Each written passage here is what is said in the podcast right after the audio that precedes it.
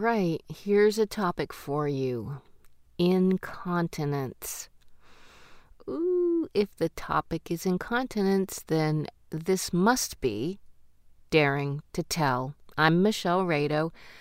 Today's writer is Robin Fisher, who has a very intimate and beautiful story to share with us about some of the tougher days she was losing her husband Bill to Lewy body dementia.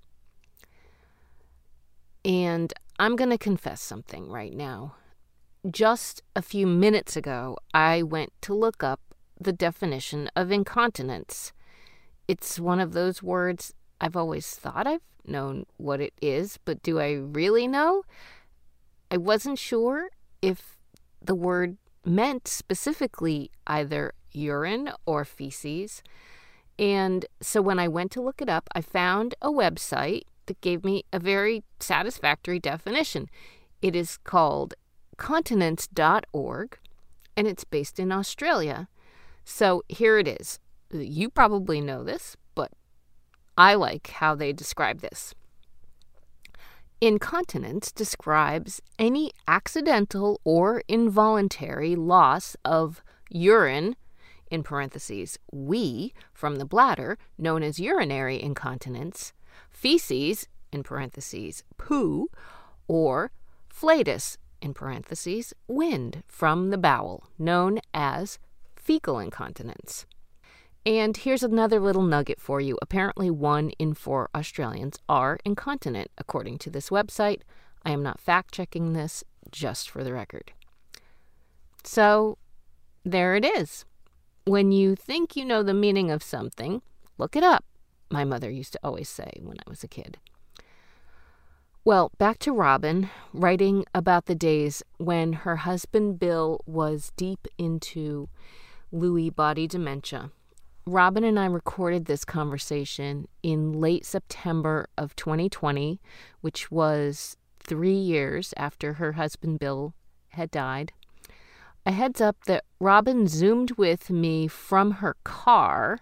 She was sitting outside a cemetery just to try and get herself to a quiet place, but her signal was not so good. So please hang in there with it. It gets a little rough at times especially, of course, as she's saying some of the more intense, important things, but I think you will get most of it. This also, as a reminder, was at the time when rampant wildfires were burning throughout the West, including specifically in the Pacific Northwest, which is where she was living at the time. And they had only begun just barely to subside. So, with that, I introduce you to Robin Fisher.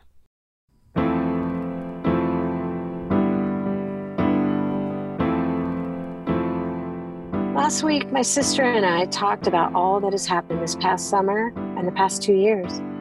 I know this is hard for you, she sighed. This is all just so hard.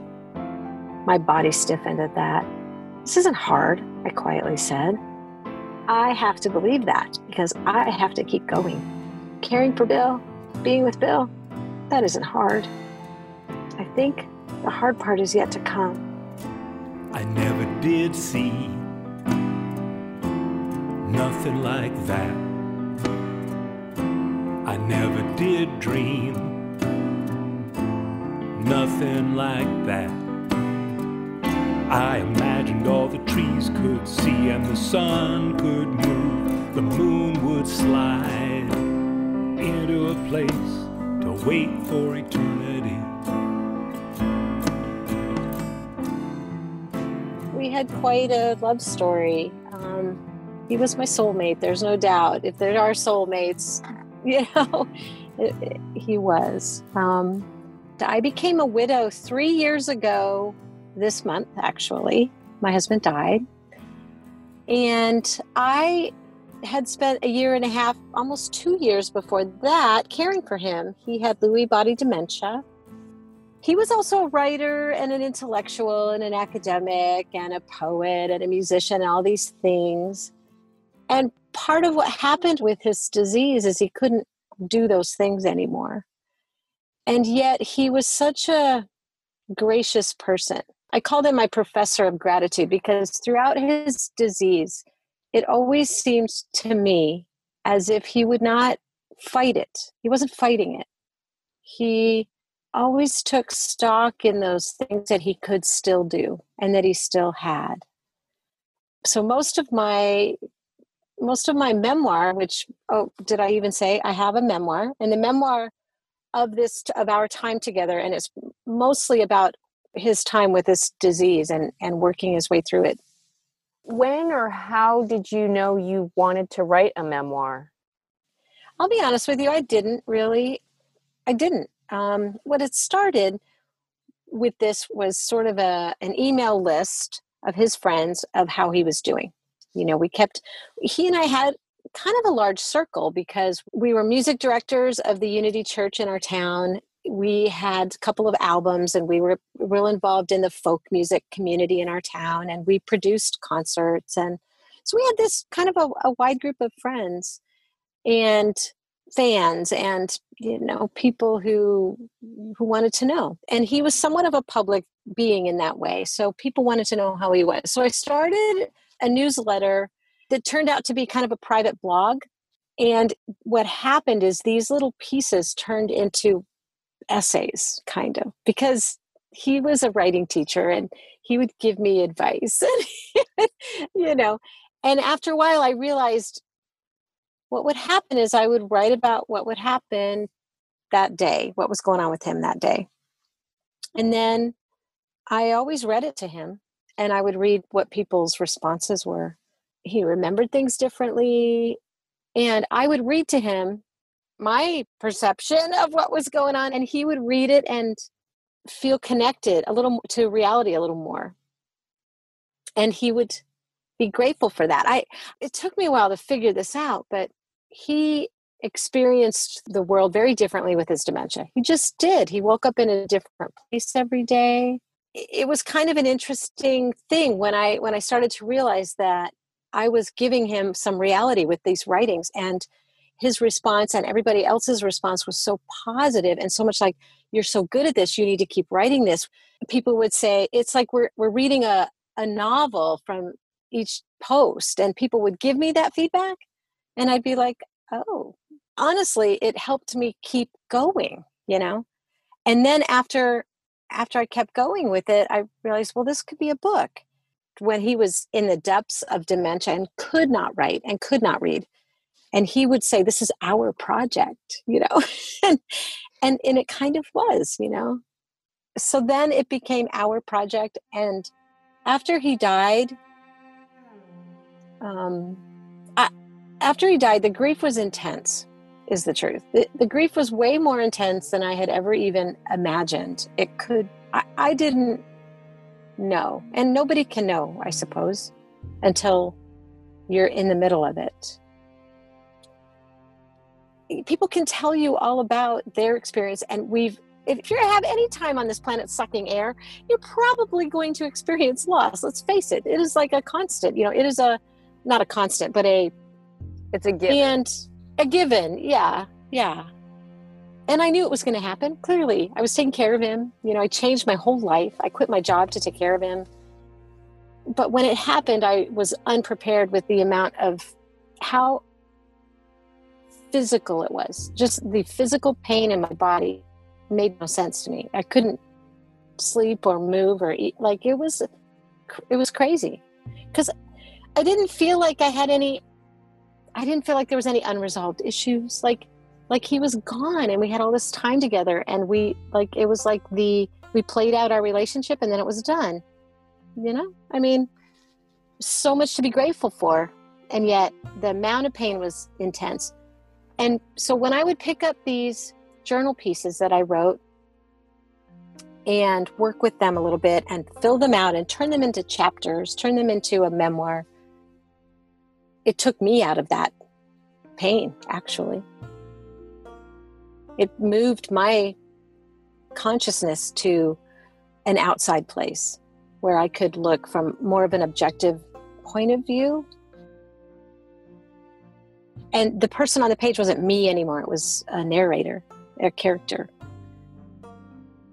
and it was healing and helpful. So I just started working. There was just this push in me. I couldn't do anything else. There was a push in me to get it done.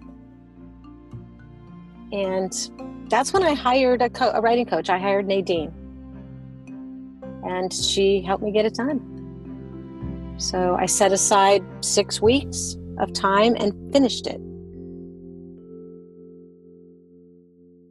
That's You know, remarkable. I mean, that's a really I don't have words for Mm. that story and and as you were telling me about it, I really it, it sounds to me it was your project with him, it was your project together and it's Mhm. almost as if it's a a memoir of your love story. It, it is. It really is. I hope it honors him in some way. Well, I think it does, you know. Yeah. I don't know. I know that a lot of people don't experience the depth of friendship and love that I had. I know that there's people that don't. But everybody does their relationships in their way, you know, they but still, I know we had we had such a we had such a commitment to honesty. You know, we just had a commitment to honesty and sharing everything and being real with each other. That is not to say we never argued. You know, let's face it, we were married for 20 years. He helped me raise my three kids. We had times, you know. Well, I was going to say a commitment to honesty seems like yeah, it's ripe for all kinds of arguments, but the willingness to have them. the difference is, yeah, we the commitment I suppose was to work through them, whatever it was. When things would come up, we would deal with them and we would resolve them.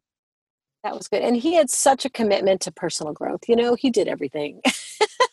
and in some ways I felt like some of the things that he did helped me not have to do some of those things, you know, which is kind of funny, but he was Yeah. older than I was and and was a part of that whole confrontational personal growth movement of the 70s and 80s, the est kind of stuff. You know, he did a lot of that stuff. And Mm-hmm. I don't know. I mean, eh, he was fascinating and complex human being. He really was. Well, I have one question before I ask you to read a chapter that um, I would say that you picked out, but you didn't pick it out. I picked it out. You've shared some of your writing Mm. with us, and this one really moved me, and that was why I asked you to read it.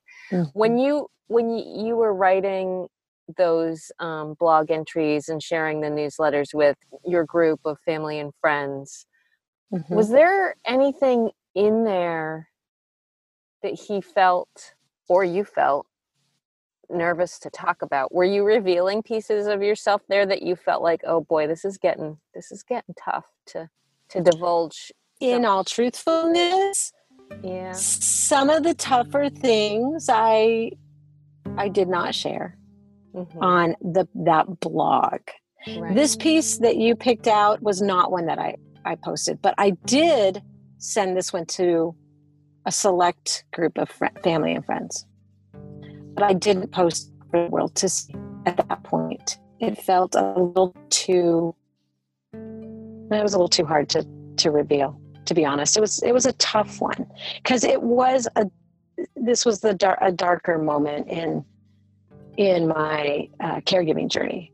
I guess looking back, you know, you're you see areas where you you would think "Ah, I could have been more patient there, and and maybe in the early stages when we really didn't know what was going on, and I felt like he should have done things to take care of himself a little bit better. I he would say, "I'm just so tired all the time."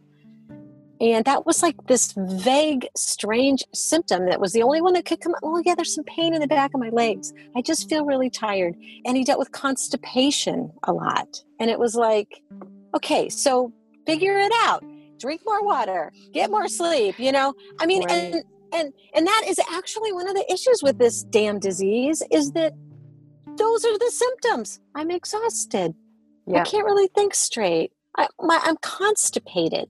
I feel fainty because a lot of it is the what do you call it? The autonomic nervous system. It affects that as well. You know, for, and those things, and it just simply slows everything down. Mm. You know, so those are just really ridiculous symptoms that you just go, well, figure it out. You know, Right. I mean, I can see having a little less patience with that. When you know Yeah. someone's struggling, it's easier to have a little more empathy. in truth, probably the thing that I did not share with people is the incontinence thing. That I wanted, you know, I wanted to protect his privacy around that. Let's face mm-hmm. it. I mean, there's some things that you just, some things you don't always share, the bedroom things or whatever. And there was some incontinence that would go on. And at the time, we didn't really get that it was a dementia thing. Yeah. It was more like, whatever it is, Bill, that's creating this exhaustion in you, when we can figure that out, then this can probably figure it out. And it looks to me like when you get overwhelmed, that that happens. Mhm. yeah. Yeah. So, you know, go see the doctor, get yeah. a pill. yeah. Yeah. I know. Well, that is the thing. I think that especially wives can say is like, come on, go deal with this thing. right. Yeah. And this is an interesting thing that we're talking about because I wrote this memoir. I took some time. It took me a while to get there because of there were some extraneous things going on in my life, like trying to figure out how I should earn an income, whether or not I should stay in my house. And what I ended up doing is selling my house and clearing my plate of a lot of responsibilities so that I could focus on this writing. I got in my car and I drove south to Southern California. Friends of ours, Bill and mine, they invited me come and spend time and they gave me an office they gave me a bed and they said write your write your memoir and i was there until like I, I think it took me six weeks until i finished it and they would read it for me. They were really good with feedback. Mhm. and at some point they said to me well you really sound like a saint here. I want you to write about the things you don't want us to know. You didn't want people to know. Yeah. and there was a, a chapter i'm not sure i shared it with you. It was one about incontinence. And it was like at the time this was something i was embarrassed about and something he was embarrassed about. And i didn't share it with people then. And so there's a chapter in there about my frustration with that. Yeah. So i'm not sure if i answered your question You did. You did. And I'll I'll say so just again to kind of let listeners know. First of all, we're dealing with Robin zooming from her car. That's but right. um I think that one of the things, speaking of Zoom, one of the things that I zoomed in on about the story was the incontinence because I have had GI issues myself Mhm. and it's a fear that I live with. And so I think that I zoomed right in on something that you point out is like icky and nobody wants to talk Right. about that and nobody wants to hear about that and I know that's not what this is about but you you share some incredibly intimate moments with us and I think that for that reason they're really powerful. So um I think the other thing that's interesting just to make note of, you were saying it was you've just passed the three year yes y- of losing yesterday actually Yesterday. and with the fires is a odd and eerie reminiscent thing. How how is the air there today? right the air is clear today uh, yesterday was one of the first days we had we could breathe and i went on a very long walk yesterday. I had gone on some shorter walks and i just it felt icky you know smoke in my lungs and i did nine miles yesterday and i needed to i could feel my body just felt weird like it just my legs were stiff it yeah. So it's clear right now it's, it isn't clear it's a little cloudy but it's Mhm. lovely cloudy it's That's not good. smoky cloudy it's Yeah. just pacific northwest cloudy Right. you know the kind you're used to. That's right all right. Well, with that, do you want to read the chapter for us? Okay. Chapter 35 Fire and Water. Wednesday, September 6th, 2017. I seal up the house as best I can because of the horrible air quality outside. There are more than 80 wildfires burning in California, Oregon, and here in Washington. And even though it's hot and uncomfortable inside, I want Bill to be able to breathe. It wasn't that long ago his wheeze indicated pneumonia. I shut the windows and I have fans going 24 7. I watered the lawn last night, pretending it would somehow clear the air a little.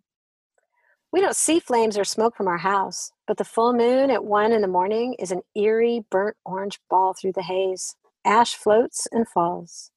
It's on my car and on our back deck table. I hold my breath when I go outside to fetch the morning newspaper. Uh, okay, that's an exaggeration, but I really do feel a little like I'm living in a sci fi novel. The headline reads that the governor's declared a state of emergency due to all the fires. People are evacuating. Livelihoods and homes have been destroyed. We turn on the TV and watch the updates on Hurricane Harvey and approaching Irma. Fire here, water there, unprecedented. Never have there been two storms this powerful in a row touch down in the US in the same season, they say. Lots of people will be starting their lives over after this traumatic reset of fire and water. A small storm is brewing inside my home too, but I don't know it yet. I'm tired and sore after my trip to the chiropractor earlier today. She really worked me over. And I need to lie down and relax my muscles. We finish dinner, dessert, clean up the dishes, and it's now time for bed. I push Bill in his wheelchair through the kitchen and toward our corner bedroom. He keeps dropping his foot to the floor, causing the forward motion to stop like Fred Flintstone's brake. I can tell he's weary. Quit pushing me around, he says through clenched teeth. At this point, I'm trying to get him to stand, bear weight, and use the walker to hold himself up long enough so I can help him get his butt onto the bed. Once he is sitting on the bed, it's pretty easy for me to help him get undressed, get his legs up, and get him tucked in. But tonight, for whatever reason, he's not getting it, and I'm at a loss. I grab him under his arms and try helping him stand, show him what I mean, but he recoils like I've just assaulted him. I'm sure I'm making noises that sound like impatience to him. He doesn't understand what I'm asking him to do. Often, the more directions or set of steps in a direction, the more confusion. And in those cases, it sometimes helps just to step back and say, okay, then just get on the bed, honey. And sometimes muscle memory takes over and he can do it with help. Don't overthink it, right? Just do it. We're all trying a little too hard tonight. Is that what this is? Too many directions? I honestly can't tell doesn't seem like I'm doing anything different from what I normally do every night. So I try the global direction. Just get on the bed, honey. But that doesn't work. Nothing works. How the hell am I supposed to know what to do? He's pissed now. He just sits there. I'm starting to worry, and there's an urgency in my voice that probably sounds like anger, so he is resistant to anything I say or do. But that's not it. I'm bewildered. He's frustrated. I don't understand why I'm being treated this way, he says. I wish it wouldn't hurt my feelings when this disconnect happens, but it does. We're stuck in that cycle of perception and conflict, only this time he's so far away. He's somewhere else. We are not communicating. I'm in that Steve Martin routine where the ugly American goes to France and thinks he can communicate with the cab driver by talking slowly, loudly, and in a bad French accent. I would like to go to the hotel. But this isn't funny. This isn't funny. He's further away than I've experienced before. There's a knot in my stomach. I can't touch him without him feeling like I'm pushing him around. I can't give directions without perceived ire. Don't slap the hand that tries to help you, I say in a huff. I'm hurting. I know it's the disease talking, and I tell him so. I say to him, I'm not the problem. Fine, sleep in the wheelchair. I'm going to bed. I brush my teeth and realize I forgot to help him brush his teeth. I finish readying myself for bed and crawl in. He still sits there. I can't let him sit there. I take a breath, get up, walk around, Try again. Eventually, he figures it out, lifts himself out of the wheelchair just enough that I am able to get him up on the bed and tuck him in for the night. I don't even try to give him any of his night pills. I can't ask any more of him. What are you doing to us? He accuses me after we've both been in bed for a few minutes. I can't bear it. I start to sob. I'm just trying to help, that's all, I say quietly. God, it's hot in here. I'm losing you, and I can't bear it. I talk to him as if he's my old Bill who can understand, but I don't know if he can. He somewhat softens, but I can tell he's still exasperated with me. You'll never lose me, he says. Except I know this is not true. Someday I will lose him. Can I handle losing him before I actually lose him? That is a real possibility that I haven't fully grasped until this moment. I guess I just naively thought that one day I'd wake up and he wouldn't. That would be that. Here today, gone tomorrow. I grab my phone and put on a meditation app. It helps. Wish I'd thought of this earlier. I view every moment as an opportunity for change and transformation, it says. Oh, fuck. The Mack Truck School of Enlightenment, as Bill would say. I read to him, pushing through the lump in my throat. We've been reading The Book of Joy by the Dalai Lama and Archbishop Desmond Tutu. Tonight I read the chapter about anger and fear as obstacles to joy. Ah, oh, geez. Anger, fear, fight or flight. We've experienced all of these tonight. The night goes on and no one sleeps. It's like that night in the hospital when he was up all night, confused about where he was, delirious, anxious. Back then, I crawled into bed with him and I was able to soothe him. Tonight, I can't soothe. I'm too damn tired. I doze and wake up with a jolt, what seems like every 45 minutes. I give him melatonin and a gentle muscle relaxer, homeopathic drops.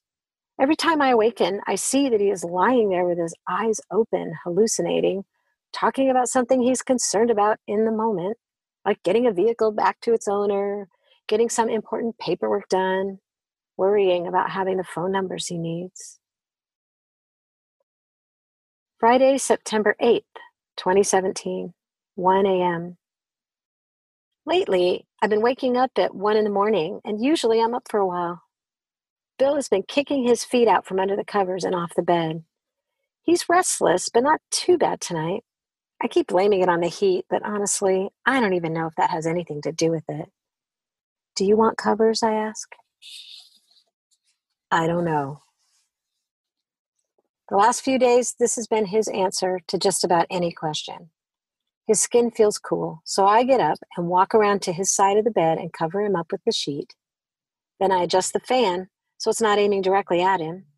If I turn it off, I know it will get too hot in here. Who is this person? he asks. I didn't turn on the room light, just my small nightlight. I'm a shadow. It's me, Robin, your wife, I whisper. I love you. I hope you still can, he responds. I'll never stop, I say. He's thoughtful. This is all becoming increasingly difficult for me, he explains, negotiating my way from the start to the end of my day. I don't even know which questions to ask. Last week, my sister and I talked about all that has happened this past summer and the past two years.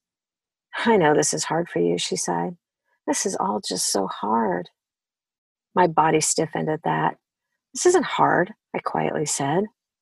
I have to believe that because I have to keep going. Caring for Bill, being with Bill, that isn't hard. I think the hard part is yet to come, I told her. 4 a.m. I feel the covers pull off of me. I wake to see him sliding off the bed, taking all the covers with him. He's rigid, but seems to be lucid. Can you help me? He asks. Oh, honey. I try to toss his legs back onto the bed, but when I lift his feet off the floor, he tumbles down. Well, that was a failed experiment, he says. He's now lying on his side on the floor, kind of twisted, and I can tell there's poop in his pants. He was trying to get out of bed and walk to the toilet like anyone else. I decide just to clean him up right there on the floor. Just another fun date with Bill, he jokes. I clean him up, put new pants on him, and then lie on the floor next to him. I wrap my arms around his back and chest and feel myself relax. We can just sleep here, I say.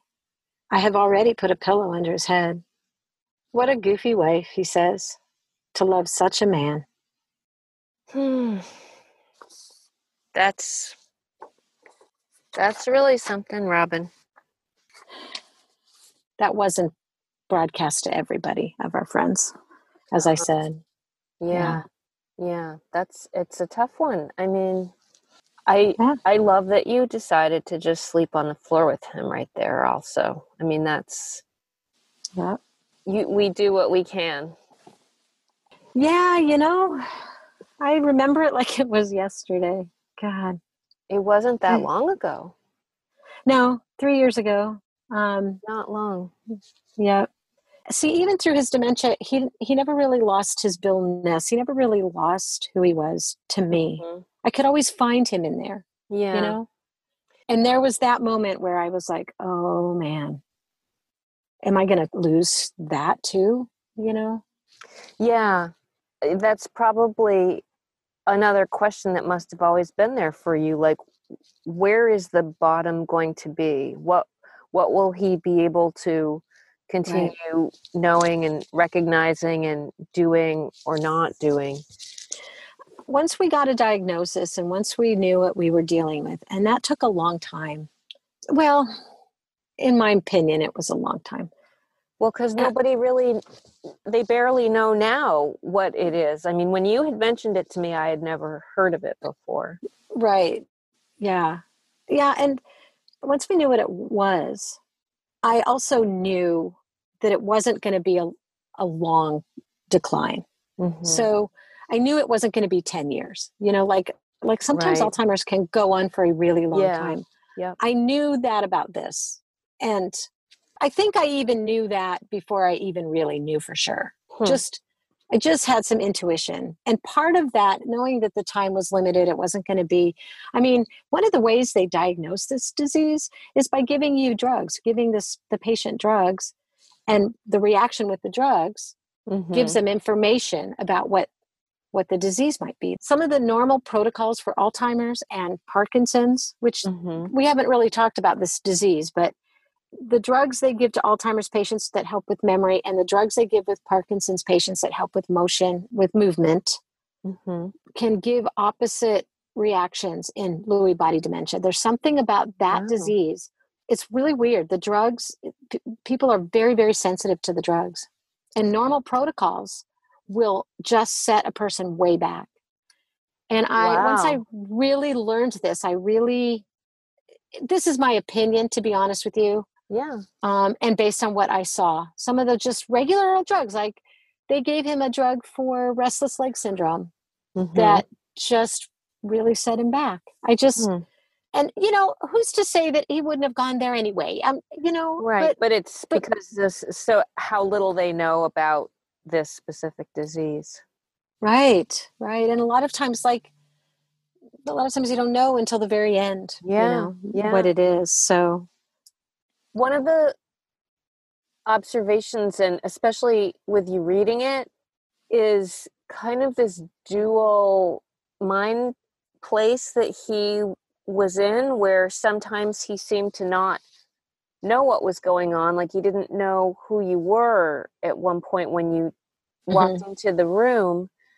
mhm. but also just a few lines later when you know he says this is all becoming increasingly difficult for me. I don't know which questions to ask. I mean that shows an awareness of what's happening. So it's this strange double mindset that's like sometimes you don't know what's going on but then you also have a self-awareness of yourself slipping away. Was that oh wow, yeah.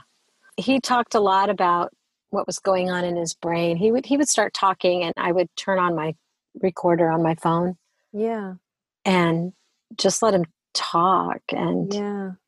he talked he was always a poet and always a writer and lived in the world of metaphor and meaning anyway. Hmm he would just start talking about his reality and how one of the big ones that i really remember and that really impressed me eh, or impressed upon me i suppose made an impression on me was when he would hallucinate and know he was hallucinating.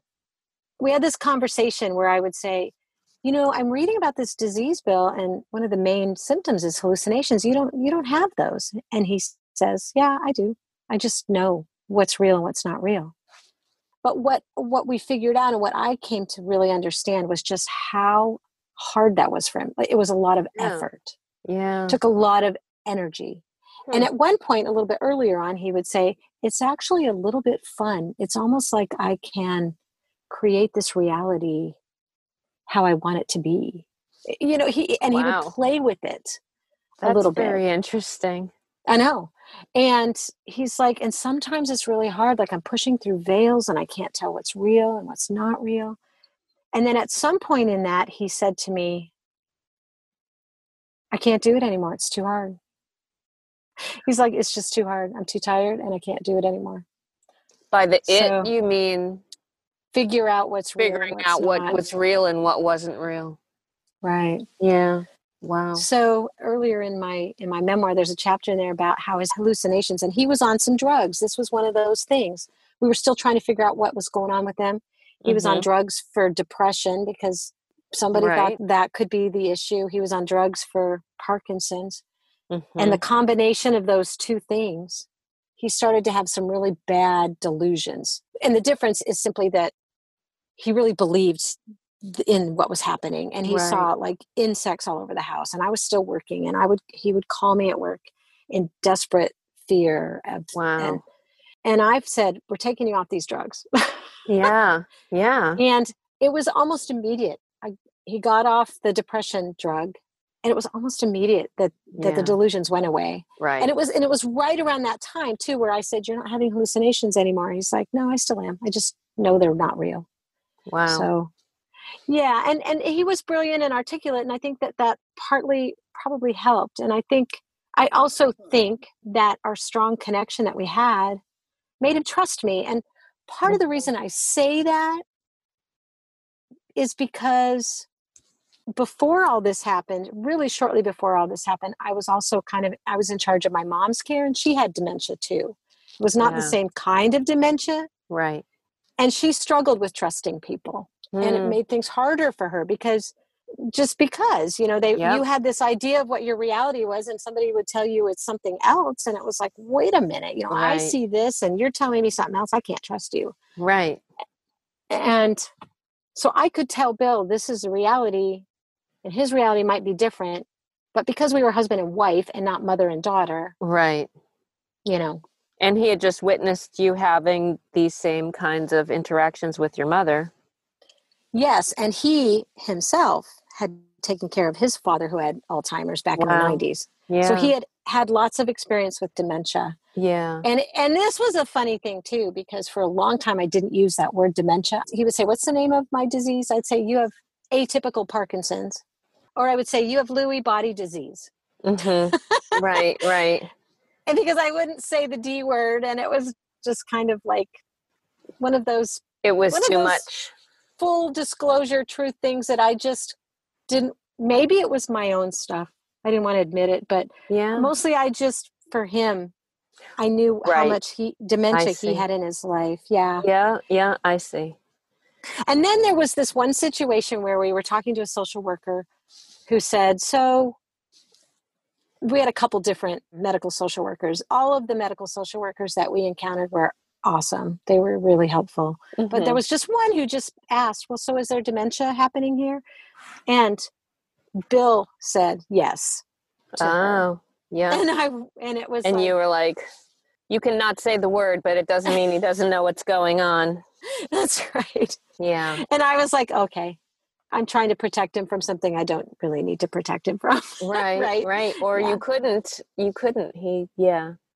right. Well, it's hard to know what what we can handle admitting and what we can't handle admitting and what we can handle talking about and not handle talking about. Um, but Right. you Right. are very brave to to be able to talk about it. You know. Yeah. Yeah. Yeah. Really. I mean, this is, you know, bedroom stuff that is now everybody knows, you know, kind of, Yeah. right? Yeah. hmm Yeah. So Have you had other feedback about that part yet? of this chapter, you mean? Yeah, in general, the bedroom stuff, the most difficult stuff to Mm. tell. I don't um usually it's the stuff people respond to the most. I mean, I have to say, you know, the the really really I've always believed the the most personal is really the most universal. Yeah. And I believe that to be true in my own experience of hearing other people's vulnerability. And it's not an easy thing to do. And my my friends I told you about in Southern California, hmm even now, you know, I, I say, Hey, I wrote this essay. You want to read it? W- would you be willing to give me some feedback? On occasion, not a lot, but and the last time I did that was just this little piece that I wrote for a newsletter. And she wrote, she called me and says, No, this is you can get better, you can get more vulnerable than this. And she was so right, you know. Yeah.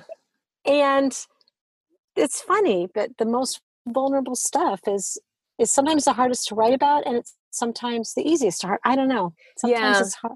Yeah. Mhm. I know what you mean. It it's sometimes it's it's the easiest to come out of you, but not necessarily the easiest to go further than that to share. Right. I think. Right. And you can touch on it. Yeah. And she's like, You touched on it. You need to go deeper here. yeah. I And. I so love her for that, that she keeps me uh, honest in Mhm. that way, right? You know? yeah. Yeah. So Oh man. It's a really powerful piece, Robin. You just I can see you both there. Mm, see you both there and I can see your love and his love and I guess the other thing that I especially love is how when you wrap your arms around his back and chest on the floor with or without perhaps poop in his pants is the Mhm. moment when you feel yourself relax because Mhm. right. holding your husband yeah Because I'm, you know, yeah what else is there to do? Exactly oh, sweet man. sweet man he's yeah I may never feel nothing like that. Never as real, nothing like that. I imagine all the trees can see and the sun can move and the moon will slide into the place where we'll spend eternity. I imagine all the trees can see and the sun can move and the moon will slide into that place where we'll spend eternity.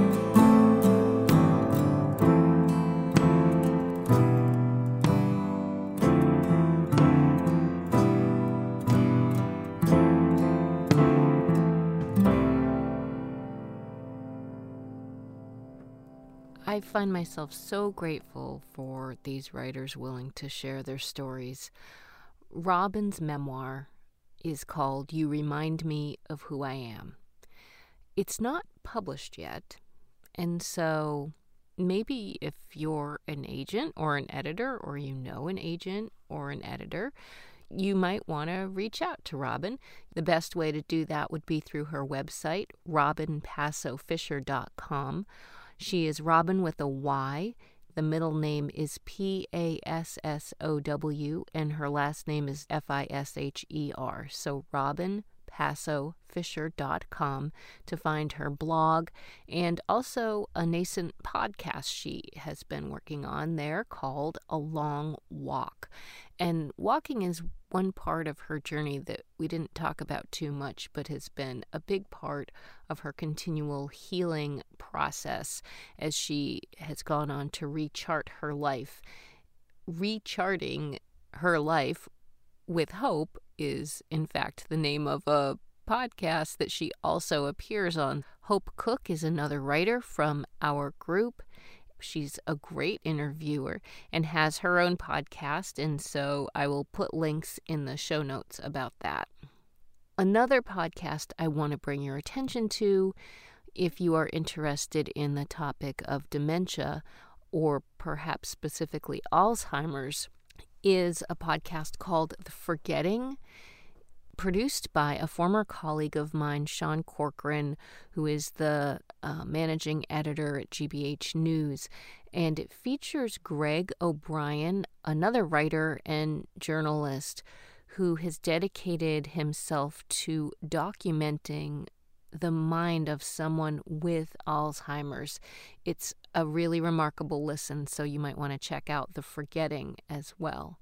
If you're interested in um, sending me any follow up questions that I didn't have for Robin that you might have had. One thing I was thinking about that I didn't mention was I wonder if she goes back and listens to those recordings she made of Bill when he was having some of his hallucinations. It's got to be something very uh, difficult, but perhaps comforting to go back and listen to those. I don't know. Anyways, if you have other questions or follow ups, you can write to me. I'm Michelle at michelleredo.com. Michelle with two L's, and my last name is R E D O dot com. The next writer that we will hear from is Madeline Murphy Rabb. She also lost her husband, but it was 15 years ago now, and she is reclaiming a new moniker. I dropped widow. I'm single because it always elicits this body language like, oh, you know, and I don't want that. I don't want that. Madeline has got quite the daring story to tell about a very personal text from a former boyfriend that was accidentally intercepted by her granddaughter. Look out for that one. As I mention other writers, this is a podcast really fueled by writers and about writers. So if you are a writer or know other writers, or perhaps are in a writing group or a writing class or have a writing teacher, maybe you'd want to share this podcast with them. I am not big into social media, but I am trying to grow it organically. So maybe you would be kind enough to spread the word about Daring to Tell with a writer in your life or any of your writing circles. This week, I'd like to give credit to Blue Dot Sessions for three tracks in this episode Water Cool Quiet, Pencil Marks, and Galaxy Shard. That's www.sessions.blue. And since I am mentioning music this week, our two theme songs Nothing Like That and Make Me Brave are written, performed, and produced by my husband Phil Redo and Flying Pig Music. Daring to Tell is a production of Flying Pig Audio. Thank you for listening.